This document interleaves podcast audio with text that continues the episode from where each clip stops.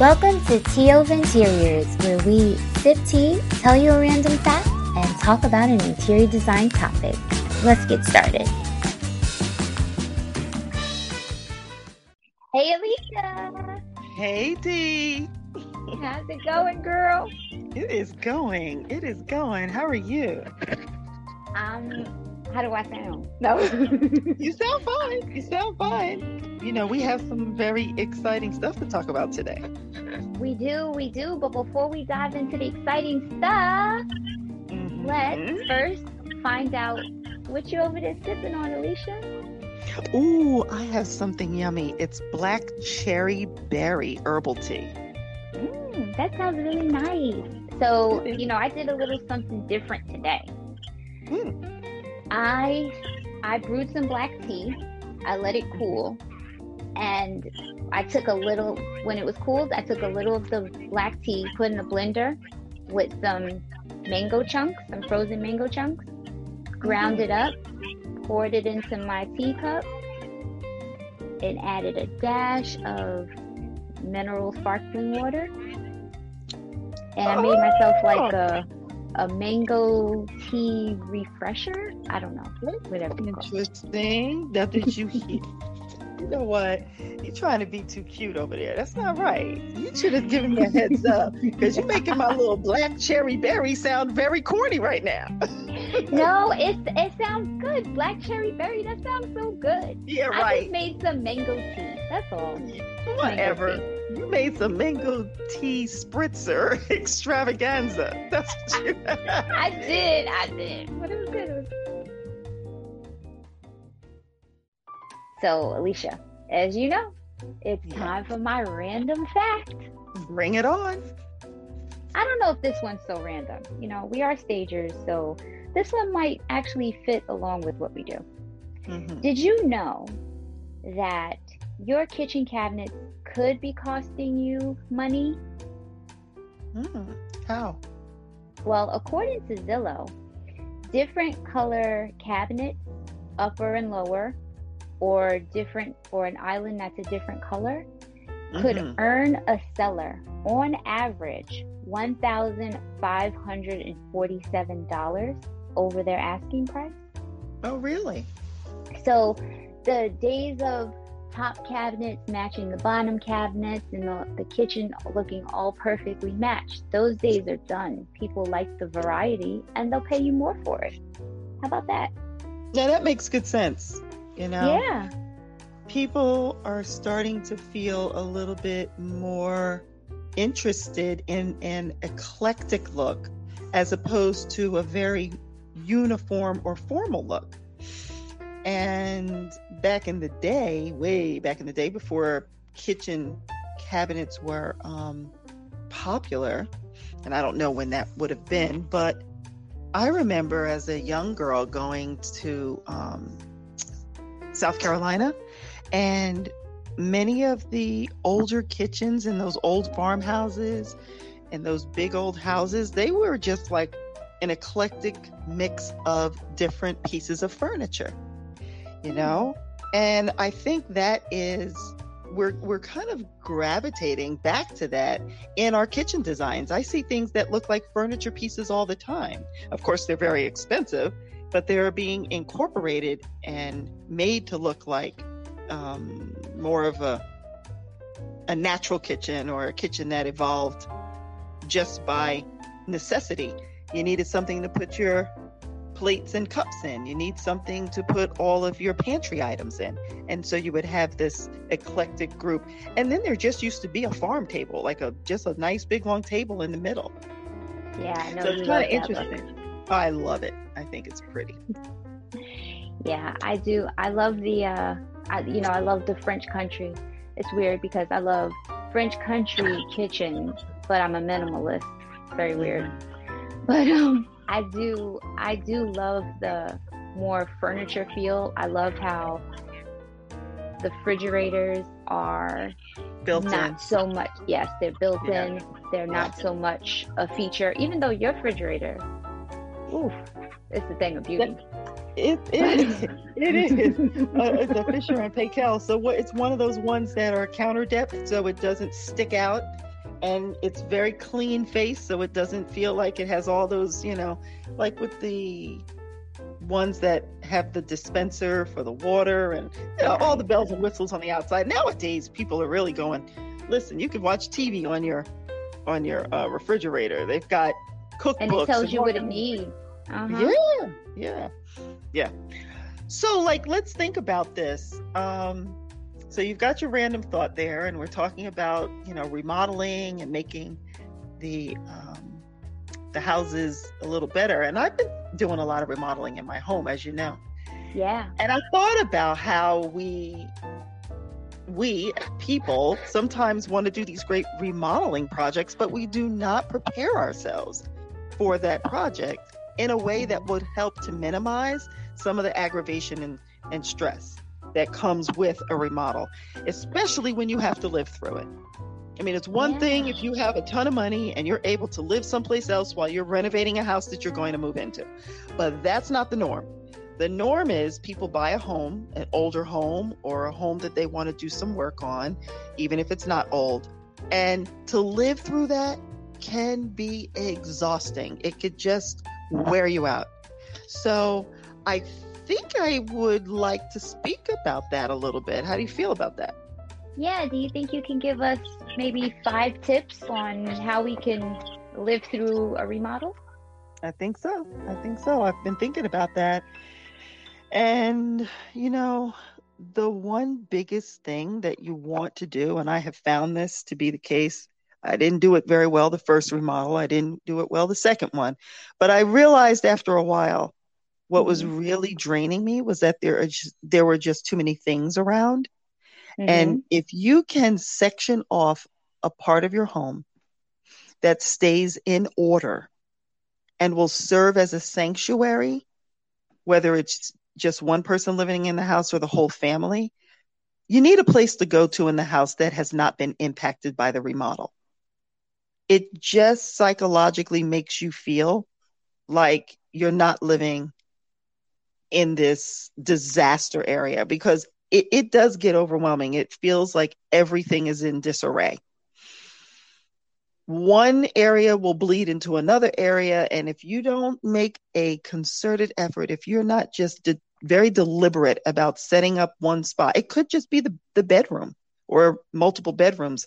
But please, please, please be mindful that one spot like that would it makes a huge difference in how you feel about the house. Because if every time you drive up to the home at the end of, you know, a work day or the end of a school day, and you're just looking at, oh my God, I got to go in there and deal with all that dust and all that um stepping over stuff, and especially after contractors have been in your house all day, you just want your your your house back. So that's the first thing. What, what do you think about that?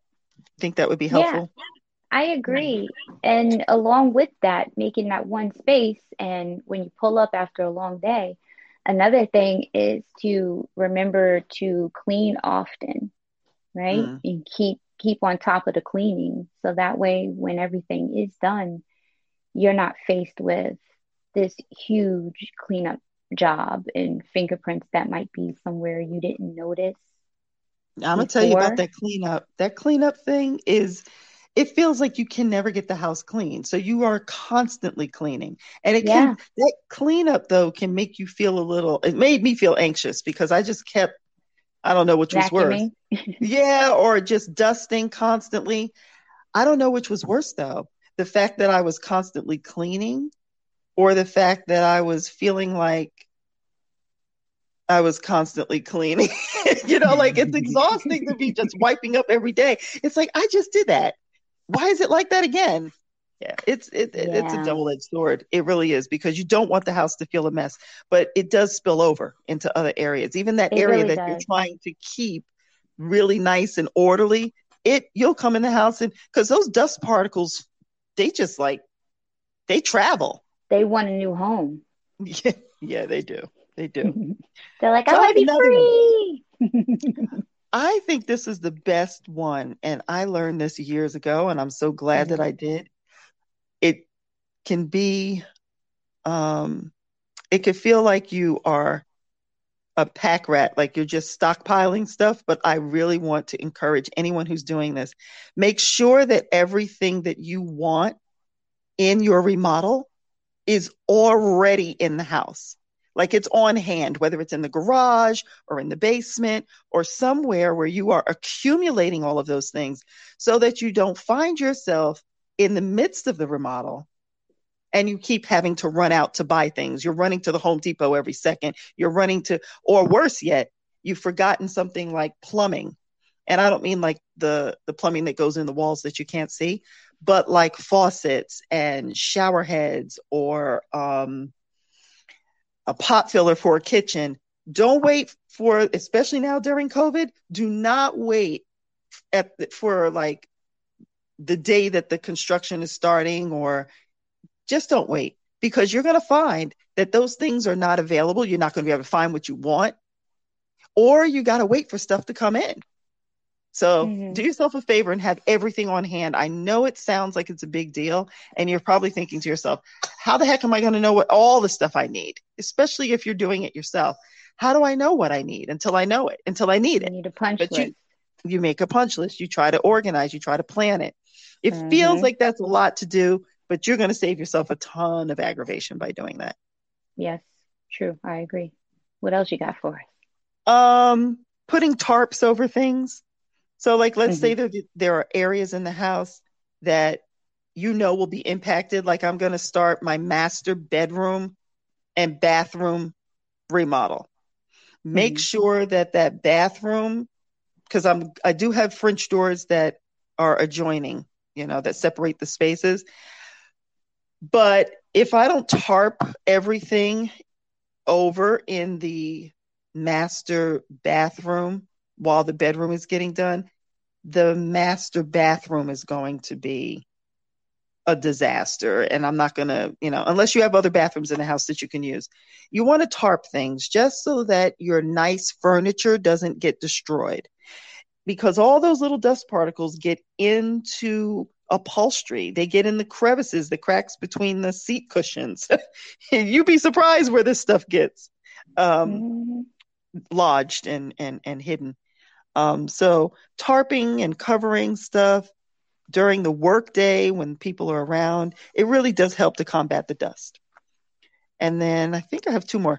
I want to just talk to everybody about making sure they have extra money in the budget.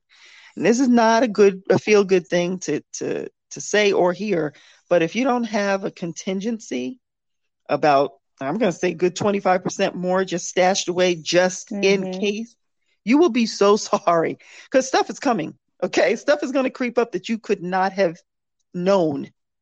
Um, mm-hmm. Um, and that's really important in old houses because my goodness, I, I, you know, stuff happened here. I just didn't even, my house is 120 years old. So I thought I had it all figured out and I'm in the business, but you never know what you're going to find when you open up a wall. Yes, this is true. And no one can tell you. They can't always prepare you. No, There's, even the contractors, and you, you sometimes get annoyed and say, you know, why didn't they know that? They knew that was going to happen. They just tried to lowball me and give me a nice price so I would just sign the contract. But at the end of the day, they've done this a million times. Why didn't they know it? they know this can happen and and many times they do know these things can happen but you know they're not uh i don't even know what to say but you know they can't know everything. Yeah. Well some good contractors will prepare you. Like listen before we open yep. this wall we could find mold we could find this we could find that. So be right. prepared. Yeah. And you know what? Even if they prepare you they should be preparing you to put the money aside. They should mm-hmm. say listen I need you to have at least 25% or give you a figure, give you an actual dollar figure, and say you need to have this much money put aside just in case. Let's hope we don't need it. Exactly. Yeah. And the last thing I really want to encourage, and I'm talking to myself right now, I did it when I did my kitchen remodel. Take pictures before, during, and after. But more importantly, before because I've had to revisit pictures that I had taken when I was purchasing the house while I was doing remodeling because I was thinking, where was the location of an outlet? Where, so that you can remember where electrical um, wires are or plumbing. In my case, I closed in some pipes that were exposed because that's what they did back in the old days. But I wanted to hide them. But when I needed to take something down or remove something from a wall, I was like, okay, what's the placement of those pipes? Because I don't want to just go at it. And then I've made myself have more, you know, a little bit more work because now I've destroyed a, a, pipe. So, just a lot of reasons you will find that you will need to know where things were at one point. Um, it also helps just for you. I'm going to tell you what I used it for. I used it to appreciate the journey because there are days, especially in remodeling, that you are going to feel like you're not making any progress. Mm-hmm. And when you go back and look at projects or um, um, when you go back and you look at what your project was when you mm-hmm. first started. I did that with the exterior of my house. Some days I go back and I look at what it was when I purchased the house. And it, it doesn't even look like the same place because I bought really big boulders and nice big rocks that, that were never there and did a retaining wall. And it looks organic. It looks like it may have been there forever, but it wasn't. It was just a little hill with some poorly maintained grass. And it, it just makes you feel on those days that you're saying, I have made no progress. I've run out of money. Nothing is happening. You can revisit those and it really makes you feel good about it. And that's mm-hmm. all I got for you today. Okay. Well, thank you very much, Alicia. I think that's very helpful. And if anyone out there has any questions about what we're discussing today, you know, you can always leave us a voice note. We would love to hear from you and hear what progress you've made on a remodel or any advice that you may have that we didn't go over or any questions you may have that we didn't go over. Mm-hmm. Well, Dee, once again, we have concluded another one of our podcasts, and we're talking as usual to each other, but to people so that they understand that, you know, they're not in this alone. This is definitely a world where nothing is new, but we want to share information that's helpful. And if you have been inspired and you need to look for um, some answers on how to manage anything, please be sure to hit us up and let us know what we could talk to you about and share some information. Today we shared information that was, I think, pretty useful, and hopefully you did too. So thanks, Dee. As usual, you are awesome. I appreciate you. Thank you, Alicia. You are awesome as well, and I appreciate you. And I mostly, definitely appreciate all of those who took out the time to have a listen to what we have to say. Have a great one. Thanks, guys. Bye. Bye. T.O. Interiors is brought to you by Truesdale Morrison Staging and Design. Check us out at www.truesdalemorrison.com. Send us an email at truesdalemorrison at gmail.com. And be sure to check us out on and, and follow us on Instagram as well as Facebook at Truesdale Morrison